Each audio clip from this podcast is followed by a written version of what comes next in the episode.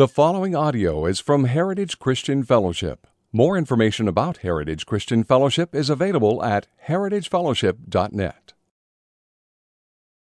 So, Hebrews 4, beginning in verse 1, if you've been here over the last few weeks, we've been in this series, Greater, Truer, Better, uh, moving through the letter to the Hebrews. And oh, for the last two or three weeks, we've been in what we call a warning passage. One of the features of the letter to the Hebrews is the author, on five different occasions, speaks a warning to his audience, and we're in the middle of the second warning in our, in our text this morning. And as we read through this, we're gonna, you're going to discover with me that this is a really cumbersome bit of, of Scripture, these 13 verses. It's, it's really difficult to track the logic and the thinking of the, of the author. It's confusing. So we're going to do our best to, to read through it, and I'll do my best to try to explain it to you as well as I can. Here's the one thing I want you to really think about, though. As we read through these next 13 verses, do me this favor. Pay attention to the times you hear the word rest or rested or an allusion to the word rest or rested. It's dotted throughout our text. Pay attention. We'll come back to that when I'm done reading. Hebrews 4, verses 1 through 13. Therefore, while the promise of entering his rest still stands, let us fear lest any of you should seem to have failed to reach it. For good news came to us just as to them, but the message they heard did not benefit them because they were not united by faith with those who listened. For we who have believed enter that rest. As he has said, As I swore in my wrath, they shall not enter my rest. Although his words were finished from the foundation of the world, although his works were finished from the foundation of the world. For he has somewhere spoken of the seventh day in this way quote, and God rested on the seventh day from all his works, end quote. And again, in this passage, he said, They shall not enter my rest. Since therefore it remains for some to enter it, and those who formerly received the good news failed to enter because of disobedience, again, he appoints a certain day, today, saying through David so long afterward, in the words already quoted, Today, if you hear his voice, do not harden your hearts. Verse 8. For if Joshua had given them rest, God would not have spoken of another day later on. So then, there remains a Sabbath rest for the people of God. For whoever has entered God's rest has also rested from his works as God rested from his. Let us therefore strive to enter that rest so that no one may fail, so that no one may fall by the same sort of disobedience. For the word of God is living and active, sharper than any two edged sword, piercing to the division of soul, of spirit, of joints, and of marrow, and discerning the thoughts and intentions of the heart. And no creature is hidden from his sight, but all are naked and exposed to the eyes of him whom we must give an account. Amen. Did you count? How many did you hear? How many? 13. I got 13. So who got 13? Raise your hand. Star for you. Maybe there's more. I, I, counted 10 times the word rest or rest is quoted. I, I see three allusions to the word rest. It, it, simply, the reason I have you look at that is because of this. This is a confusing passage. It, it reads confusingly. I, am the first to admit that. And, and, and much smarter men and women have come before me and thought this passage confusing. But as we look at that, we see this idea of rest emerging clearly. This is the focus and the intention of this passage. God uses this word rest to speak about something that He has made possible. God created you and He created me. He created us to enjoy rest in relationship with Him. But if that relationship is broken, that rest is broken. Rest is found only for those who are with Him. Our lives, apart from God, will not be marked by rest. We have the good news. And the scripture mentions the good news twice. God, in His great love, has made a way for us through His Son that we could once again have what we have longed for. This passage reminds us today that real rest is available. And now, I'm going to say this a handful of times throughout my teaching today. If I could summarize these 13 verses into one phrase, this would be the phrase Real rest is available for those who listen and respond in faith to the good news of Jesus Christ. That's what I believe is being said in these 13 verses. Let me say it again. Real rest is available for those who listen and respond in faith to the good news of Jesus Christ. And yet, I know that there is this elusive it that all of us experience. There's a longing of the human heart that all of us have tasted. There's an ache to the soul. We've all felt it. It manifests in unsettledness, in restlessness. It manifests in uneasiness and anxiousness. We look for it. We look for an answer to this longing of our soul. I've said it before the lights go out. We're in our beds with nothing but our thoughts. And if we listen, there's this background hum to our life. It's this longing, it's this ache. And so we look for answers to this elusive it in many different ways. At least I have.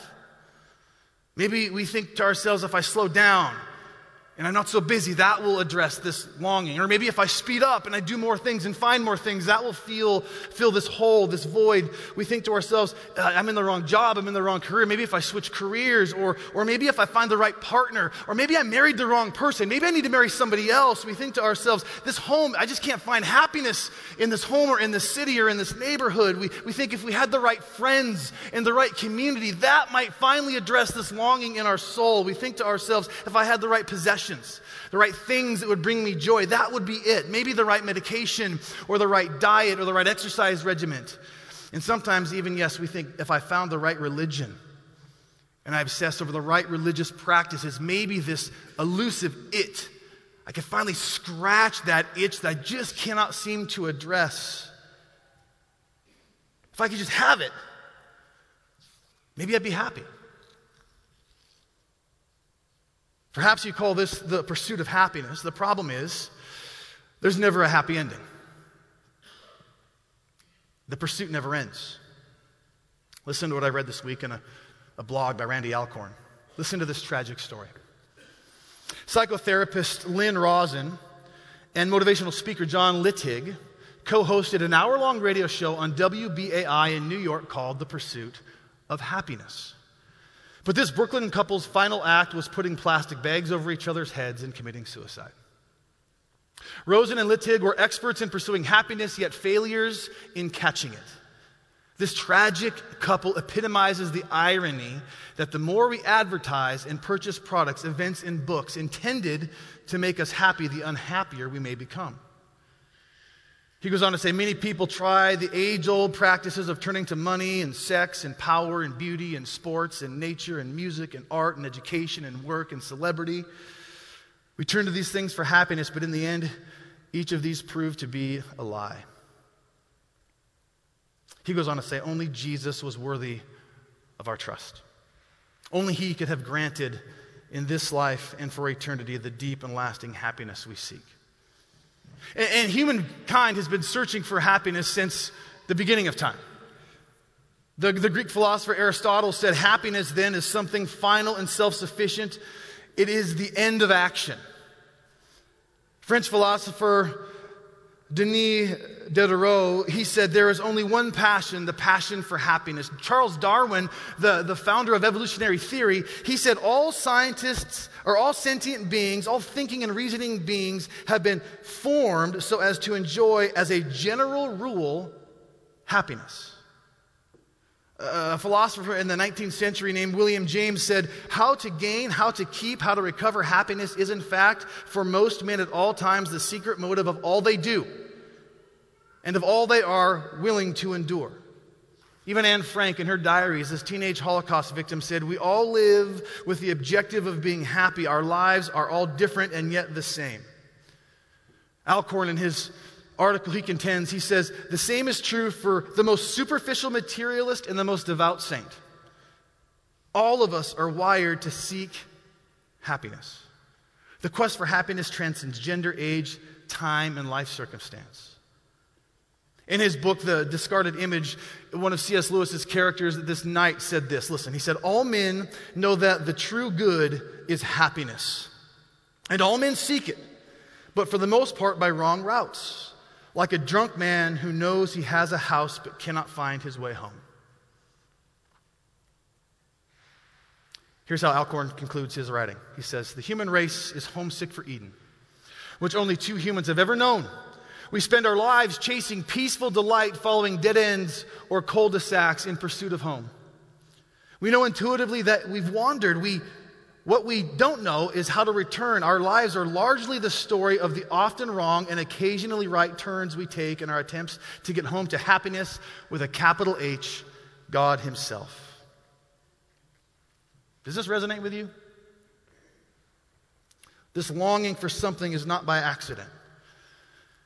It's an expression of something that is deep within our hearts, hardwired into us as men and women created in the image of God. The author of Ecclesiastes said that God has put eternity into every man's heart. And so we are longing for something more that this temporal world cannot bring.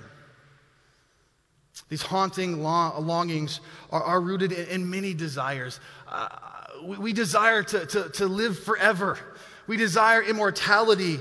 And so we do all these silly things to prolong life, to hide the effects of age, to, to have the best possible practices that might give us that extra week, month, year. But in the end, God has put eternity into our hearts. We're not going to find satisfaction of that longing on this side of glory or this side of death. We long for intimacy. It's a good longing to have. We pursue it in human relationships. That's not bad in and of itself, but ultimately, you and I have been created for an intimate relationship with Creator God, eternity in our hearts. And yes, we long for rest. And there is a real rest that you and I were made for that we do not have. Blaise Pascal was right when he famously wrote that there is a God shaped vacuum in the heart of every person, which cannot be filled by any created thing, but only by God the Creator, made known through Jesus Christ. So you're at church today, so on some level you believe this to be true. Maybe you've centered your whole life on this and you live in this reality, or maybe you're here today because you have been on these dead end, cul de sac pursuits of happiness that have not brought satisfaction. So you're searching for that elusive it, but you're here today. So, on some level, you have to believe that happiness is found in God alone. That the elusive it, the longing of the human heart, the ache of the human, the ache of the human soul is only satisfied in Him. And if that's true, if there is an answer, if there is a joyous end to the pursuit of happiness in Jesus Christ, that means that there's no more desperate searching. That means that real and authentic rest is made available for you and for me today, and it's found only in Him. That means there is true contentment. That means there is settledness in our soul. That means there is lasting satisfaction. The pursuit of happiness finds its conclusion at the feet of Jesus, where we find true happiness, where we find real rest. Remember, the big idea today is this Real rest is available for those who listen and respond in faith to the good news of Jesus Christ. Now, there's some more truth that we find as we look at the structure of this passage. Again, confusing passage. I'm going to do my best to look at a couple highlights, a couple structural features in these 13 verses that we might on a deeper level, really absorb what the author and ultimately what the divine author is saying through the letter to the Hebrews. Remember, this was a letter written to men and women, Jewish Christians who have been suffering persecution, who are on the verge of giving up, of turning their back on God. They could not find that rest for their souls. They were going to start searching elsewhere, uh, put their feet on some other pursuit to some other source of joy or happiness or rest. And the author is writing them to say, don't do it. I know you're struggling from persecution. I know your families have abandoned you. I know you're struggling with sin. I know you can't quite figure out how your newfound faith in Jesus uh, uh, interacts with or relates to your, your old faith through the, through the Jewish law. Uh, but hold fast. Keep your eyes on Jesus. Don't give up. There is rest for your soul. This is what the author is saying. First thing I want you to notice is this verses 1 through 5. Fear the failure to enter God's rest. Fear the failure to enter God's rest. Chapter 4 begins in verse 1 with this word, therefore, which means the author, he's drawing from what he's talked of previously. He, he talked about the experience of the wilderness generation. He drew from Psalm 95 to kind of put us in the world of the wilderness generation. Now, one of the confusing parts of this passage is there are four audiences we have to think of as we read this passage. There is the, the object lesson, which is the historical Israelites who wandered for 40 years in the desert after they were liberated from Egyptian captivity. They wandered because they did not believe in the power or the promise of God, and they are the example of what not to be. That's what the author's been holding up the wilderness generation, saying, Don't be like them. They failed to enter the rest. So there's that audience that we have to think of, the historical audience. Well, well, the author is drawing really strongly from Psalm 95 here. Psalm 95 was authored by King David, which is an entirely, he was writing to a different group of people. So there's King David's audience. Well, then there's the author of Hebrews. He was writing to these Jewish Christians in the first century. So they're the third audience that we have to sort of keep in mind. It gets a little bit confusing. And then ultimately, guess who the fourth audience is? Us. We're the fourth audience. And so you see how moving through this text might get a little bit confusing. But we got to keep this wilderness generation in mind. Therefore, is referring to them. Here's what Thomas Schreiner, a theologian, says about that. He said, The wilderness generation is repeatedly held up to the readers as a warning on account of their disbelief. Merely hearing the good news does not guarantee future security. The message heard is only useful if it's believed, otherwise, it remains an obstruction or an abstraction instead of a living reality. And so, here in verse 1, we see the first of two imperatives or commands in our passage. Look where it says in the second part of verse 1 let us fear. Underline that, circle that, please. Let us fear, lest any of you should seem to have failed to reach rest. It. There are only two imperatives, and this is the first of the two. The next one is going to be found in verse 11. This word for fear, it is the first person plural, which means that as the author was penning these words under the inspiration of the Holy Spirit, he was including himself in the admonition. The author of the book is including himself in this warning. I read this week that the warning then is not restricted to so called weak Christians, but is addressed to all Christians everywhere. The strongest believer among us today, this warning is written for us. He is saying the thought of missing out on God's real rest ought to cause fear in you. I was drawn this week back to the Sermon on the Mount, chapter 7 of Matthew's Gospel, where Jesus is speaking about those whom he never knew. This, this terrifies me, this passage. I know for those of you that have been around the church, you, you, you've heard of this text, but listen to what Jesus says to his audience in the Sermon on the Mount. He says, Not everyone who says to me, Lord, Lord, will enter the kingdom of heaven, but the one who does the will of my Father who is in heaven. And on that day, many will say to me, Lord, Lord, did we not prophesy in your name and cast out demons in your name and do many mighty works in your name? And then I will declare to them, I never knew you. Depart from me, you workers of lawlessness. The author says we need to fear, have a healthy fear, not an obsessive fear or an unhealthy fear, but we need to have a real, genuine fear that we're going to miss out on the rest that God offers us through his son Jesus. Remember the warning in chapter 3, verse 12. Take care, brothers and sisters, lest there be in any of you an evil, unbelieving heart leading you to fall away from the living God. Verse 2 says, For good news came to us just as to them, but the message they heard did not benefit them because they were not united by faith to those who listened. This is the good news. And, and the author is saying good news was preached to the wilderness generation and good news was preached to the Hebrew generation, the authors of, or the recipients of this book. The good news that the wilderness generation heard was, was the good news of, of, of rest that was found in a promised land. Whereas the recipients of this letter and us today, our good news is in the promised eternal rest that Christ has for us.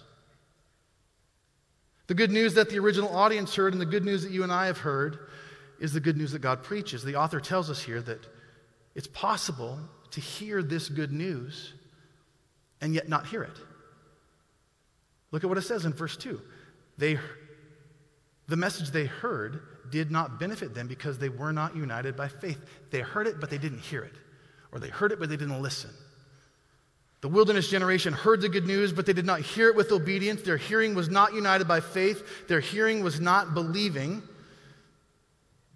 And hearing the good news isn't just an auditory thing. I, I, think about what the, the Apostle Paul writes in Romans chapter 10 when he talks about our response to the proclamation of the good news. When we hear the good news of Jesus Christ, we, confess with our mouth that Jesus is Lord and believe in our heart that God raised him from the dead. And it's in this holistic response of faith that we're saved. Hearing the good news leads to believing faith, which leads to the rest for our souls. Verse 3 For we who have believed, enter that rest. Goes on to say, back to Psalm 95 at the end of verse 3 there, he says, uh, As he has said, as the Father has said, as I swore my wrath, they shall not enter my rest. This is yet again quoting Psalm 95. although his works were finished from the foundation of the world. And then we go to verse 4. For he has somewhere spoken of the seventh day in this way. And God rested on the seventh day from all his works. This is a direct quote of Genesis 2 2.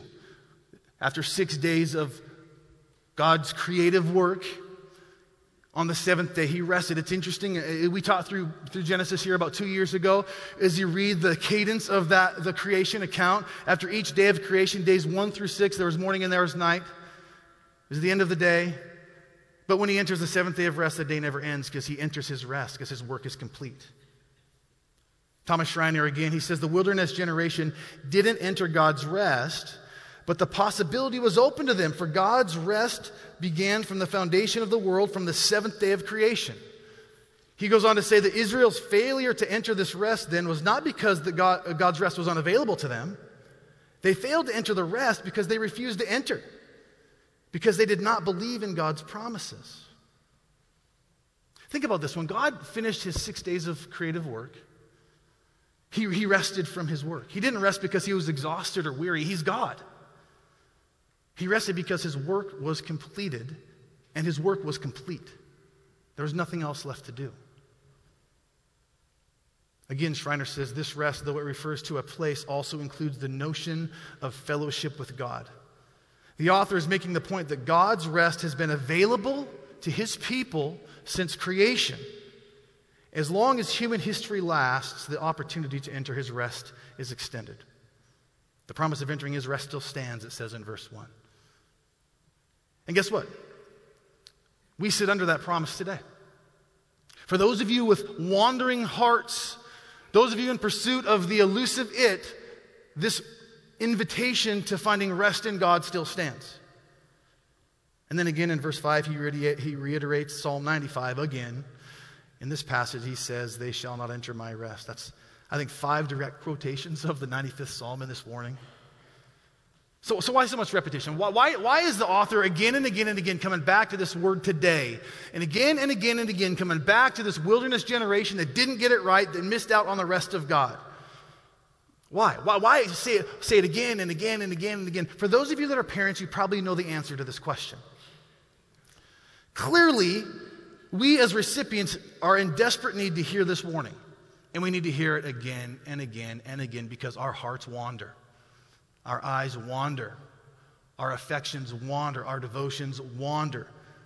And those who turn their back, those who rebel, those who wander, do not enter his rest. So here's where the author is getting.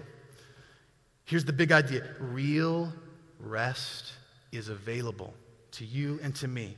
Anybody who listens and responds in faith to the good news of Jesus Christ. So fear the failure of entering that rest. Second thing we see in our passage, verses 6 through 11, is we see this invitation to strive to enter God's rest. Verses 6 through 11, we see this, this striving to enter God's rest. I get that word all the way from, from verse 11. This is the second command or the second imperative in our passage. Let us, therefore, strive to enter that rest so that no one may fall by the same sort of disobedience. If you're an underliner or a highlighter, you should pay special attention to that word strive. It, it, it, seems as we read it, doesn't it, that, wait a second, we're called to rest. It's mentioned, what, 13 times in our text, and yet we're called to strive.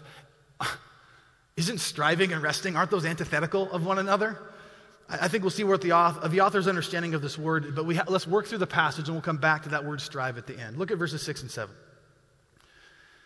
The author says, Since therefore it remains for some to enter it, and those who formerly received the good news failed to enter because of disobedience, verse 7, again, he appoints a certain day, today, saying through David so long afterward in the words already quoted, Today, if you hear his voice, do not harden your hearts. Back to Psalm 95 again.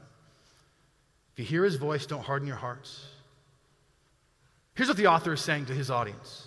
He's saying that wilderness, that wilderness generation that, that is so steeped in your understanding of, of who you are as a people, that wilderness generation, they had their today and they didn't obey. I did the math 40 years wandering in the desert, they had 40 years to confess and repent and turn their face back to the Father. 14,600 todays. They let everyone pass and never responded. David's generation, the, the, the generation that received, Psalm 90, that received Psalm 95, they had their today, but they didn't obey. And so here the author is speaking to the original audience, those Hebrew Christians that received this letter. He, he's speaking to the Hebrew generation and he's telling them, You have your day today. Today is your day. Today is your today. So obey. Obey this invitation of God. The implication for those of us that are in this room here this morning today is our today. Today, through His word preached, as we sit under the, the, the, word of God preached in our midst, we hear His voice. Here's what God is saying Do not harden your hearts, but obey. Today is the day. As people, and even the people of God, we are constantly tempted to say, No, no, no, no. How about tomorrow? I got stuff I want to do today. I got some things on my to do list. I got some objectives I want to pursue. Tomorrow, I'll get right tomorrow. How often do we get caught up in this thinking that we can just put things off till tomorrow? The author says, no, today, today, today, today, today. And then he goes to Joshua in verse 8. This seems kind of out of the blue. He says, if Joshua had given them rest, the wilderness generation, God would not have spoken of another day later on. Joshua? Why are we talking about Joshua suddenly? Who's Joshua? Well, he was the predecessor of Moses. He took the baton of leadership from Moses for the people of God. He, he, he led the people of God after 40 years of wilderness wandering. He led them uh, across the Jordan and into the promised land. We can read about him in Deuteronomy and the book of Joshua. All of a sudden, this name Joshua is being dropped in this passage. Why? Well, because they're writing to a, Jewish audience. And this Jewish audience would have heard all this talk about failing to enter rest, and they would have said, but wait a second, like, Moses never entered the promised land, but you know who did? Joshua did. Moses died on top of Mount Nebo, Deuteronomy 34, looking out at the promised land, never experienced it. But Joshua got to enter. Eventually, the people of God entered the promised land. But even though they eventually entered, they, they did not enter the rest. They entered, but they did not enter in full obedience. They entered, but they did not enter rest because they did not fully believe and did not fully obey. Joshua therefore took them to a land, but he did not take them to rest. That is why in our passage today, God is speaking of a yet to be experienced rest. There is a day, a coming day, a future day later on the land of promise was not the land of rest. There must be something new and better if rest is yet to be experienced. Verse 9 So then there remains a Sabbath rest for the people of God. That's us today. There, there, there, remains a Sabbath rest for the people of God. That is that later on rest that is now available. This original audience, those Jewish Christians who are on the verge of giving up, it applied to them and it applies to those of us in the gym of Cascade Christian High School today. We enter God's rest by faith. Moses and Joshua, who are mentioned in this warning, they, they were pointing to something that would come later. There remains a Sabbath rest just as was promised. Which means that longing in our heart, that elusive it that always seems to be just out of reach, if we listen, if we turn our face to Him, it leads us to Him. I like what the ESV Study Bible Commentary said about this word Sabbath rest. Listen to this. Therefore, the Sabbath rest remains possible for God's people to enter even now, in this life. The promise of entering now into this rest means ceasing from the spiritual strivings that reflect uncertainty about one's final destiny. It means enjoyment of being established in the presence of God to share in the everlasting joy that God entered when He rested on the seventh day. There's even aspects of that rest that we, we get to experience in the here and in the now. Now, our hearts yearn for the day we stand in the presence of Jesus, Revelation 20, 21, 22, where our tears are wiped and we're in the presence of God and, and we experience the rest in its fullness. But he gives us little glimpses of it today, doesn't he? Little droplets of that today. We have these disciplines, we have these practices, we have this life that we live in Christ. We're even here and now, and the already not yet, we experience moments of this rest. You know what else is interesting about this passage is that the name Joshua and the name Jesus are identical in Greek. New Testament was written in Greek. Jesus. So in verse 8, the author is mentioning both Joshua and Jesus. He's saying that Joshua, who led Israel across the Jordan, He is nothing compared to the new. Hold fast to Jesus. Fix your eyes on Jesus because he will lead you into God's rest. And then we get to verse 10. For whoever has entered God's rest has also rested from his works as God did from his. This is the gospel in one verse. This is what he's accomplished for us on the cross. Jesus did not come to abolish the law, but to fulfill it. This is the promised rest of God. Christ is sufficient to bring rest. Trusting Christ and his works on our behalf on the cross is, is, the, is the way by which we find rest stands in opposition to all of the world religions, all other world philosophies stand in stark con- contrast to this text. For whoever has entered God's rest has also rested from his works as God did from his. So there's not, there's not a checklist, there's not a to do list, there's not a bunch of things I need to do in order to earn some sort of salvation or some righteousness or some worthiness. What do I got to do? You got to rest in the completed work of Christ. That's what you got to do. For most people, that, that pursuit of happiness that I talked about earlier is a never ending treadmill of trying to earn and prove your own worthiness, your own goodness, your own righteousness, your own virtuousness. It launches you into a never ending rat race, this pursuit of happiness that will always promise and never deliver. The gospel, on the other hand, this good news that's being preached to us is trusting in the completed work of Christ. He's the one who makes a way for us to rest. Which means our rest is resting in His sufficiency, not our own. It's being fully satisfied in Him and who, who, who, who He says He is. It's not a rest of inactivity, but it's a rest from attempts to try to prove our own righteousness, try to justify ourselves. Happiness is found in God alone. The elusive it, the longing of the human heart, the ache of the soul is only satisfied in Him. No, no, no more desperate searching. There's real and eternal rest that is available to our souls. It's only found in Him. There's true contentment, lasting satisfaction. Go back to that picture in Genesis 2 2 on the seventh day. God was fully satisfied with Himself. That is why He rested. His works in creation were completed and they were complete, and He invites us into that completion. We will not enter into that rest if we are trying to find satisfaction in any other place.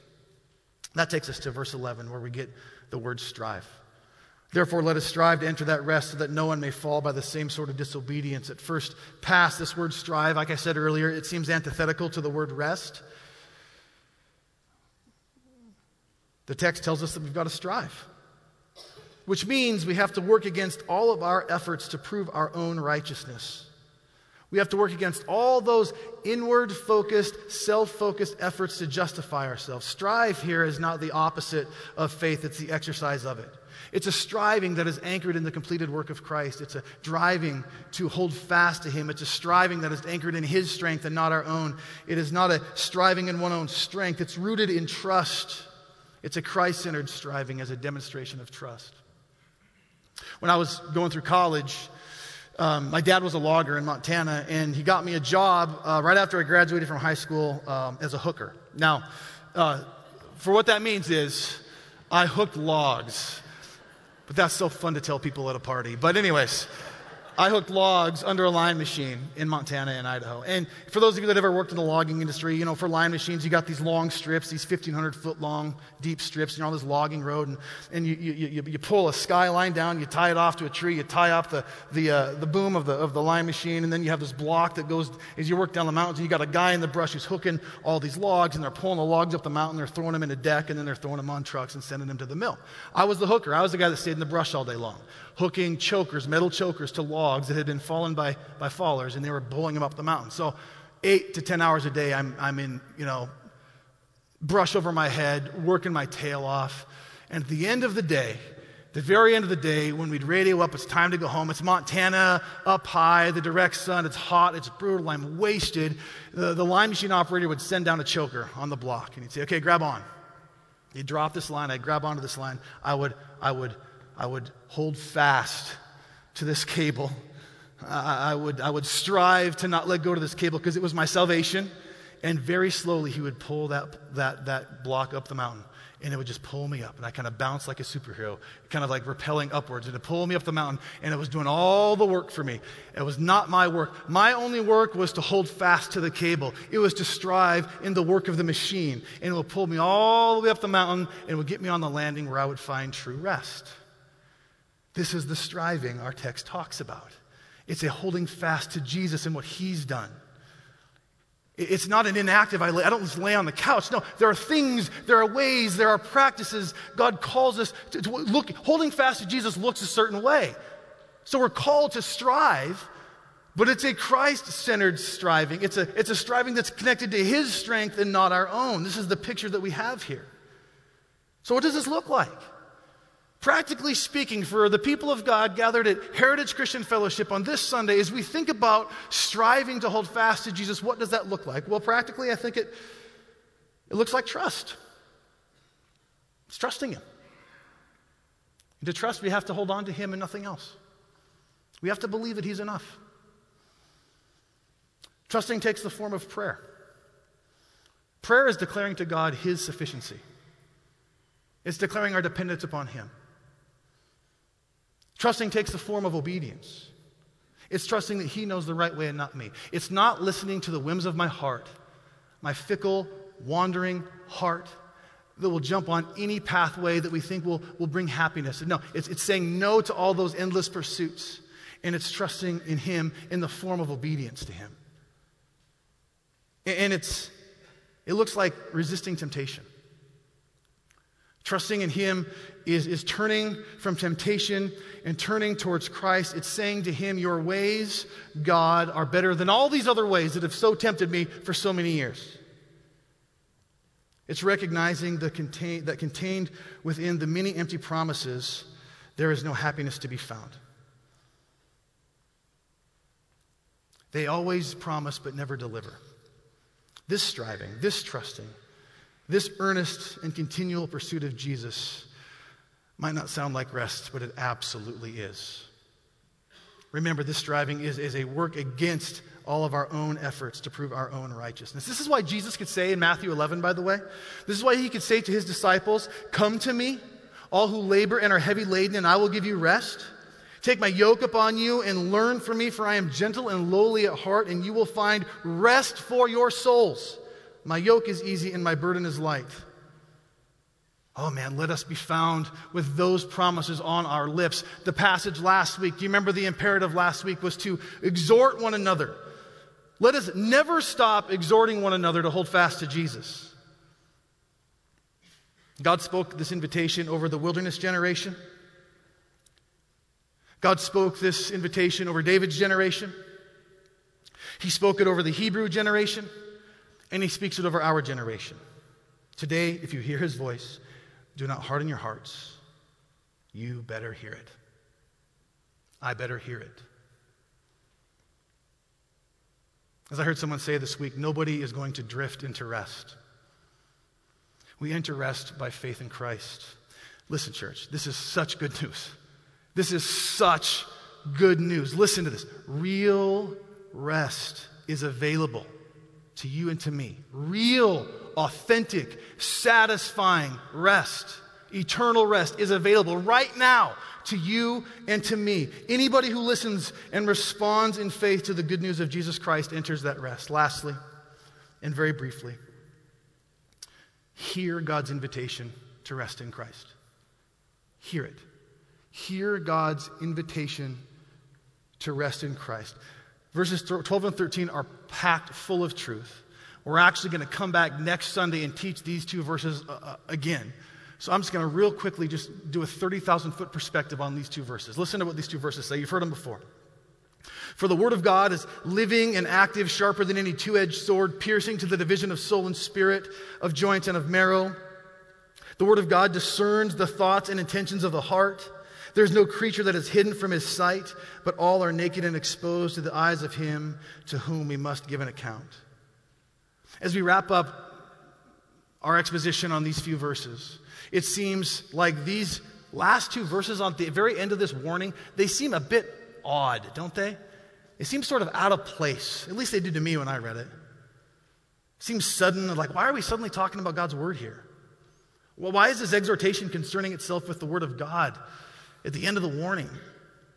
But then I realized God has revealed himself to you and to me by his word, his living word. Both the incarnate word, Jesus Christ, and the inscripturated word, the Bible. That's not my phrase, by the way. Someone smarter gave me that phrase this week. The inscripturated word. I didn't think. I think it still has a red underline on my Google Docs because I don't think it's a real word. But we have the incarnate word, Christ, the inscripturated word, the Bible, the living word of God has been revealed to us. We're sitting under the, the truth of God's word today, worshiping the living God, which has been revealed to us in and through Christ. That's a miracle. So God not only entered into rest on the seventh day. He not only made a way for you and me to find rest, He has revealed Himself and His way for you and for me that we may also find rest. That's what that's saying. God, His Word, we're going to find out next week, it both reveals the truth of who we are and reveals God to us. It's incredible.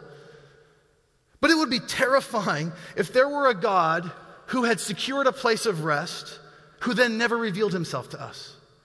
It would be terrifying and terrible if there were a God who had the capacity to save lost sinners but never made himself known to those sinners. But that's not true of us. He has revealed himself to us by his living word. Hallelujah. Hear God's invitation to rest in Christ. So we fear the failure to enter God's rest. We strive to enter God's rest.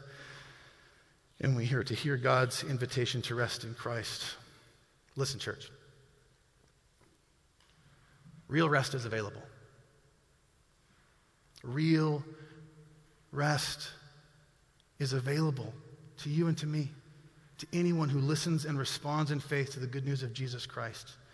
I know I've said it a bunch, I'm going to say it again. There's an elusive it, there's a longing of the human heart, there's an ache of the human soul. We've all felt these cravings of something that seems just out of reach. There's a vacuum in our heart We've sought satisfaction, we've sought contentment, we've sought joy, we've sought purpose, we've sought happiness. Whatever it may be, our soul is in search of this rest that God offers us. And in Christ, there is no more desperate searching. None. The pursuit of happiness ends at the foot of the cross. There is real and eternal rest for your soul. There is true contentment. There is lasting and complete satisfaction. We experience it in part now, but one day we'll, we'll experience it in full. I remember being at the Oregon coast many years ago before I lived here, and the, the, the sea was just roaring this day. Big, white, foamy waves crashing up by Lincoln City. I'd never seen something that awesome before. And my wife and I drove to the coast, and I'm just standing way back at this parking lot watching in wonder the power of the Pacific Ocean. And the mist was in the air. I'm sure you've seen this. And I saw these little droplets were settling on everything, and, and some droplets settled on my glasses. And I pulled my glasses off, and I'm looking at these tiny little droplets. And I'm looking at the expansiveness of the Pacific Ocean. God gives us glimpses of his rest here and now on this side of glory. It's like those droplets on my glasses. He wets our palate. He gives us an experience of real rest, even here and even now. But the ocean of rest that awaits the saints in the new heavens and the new earth is beyond description. It's available to us through Jesus. When we come to Jesus Christ in faith, that elusive it is discovered. The longing of the human heart, the ache of the soul is satisfied. So before I close, I want to ask you this one question. If you do not know this rest, if you do not know this rest, would you like to?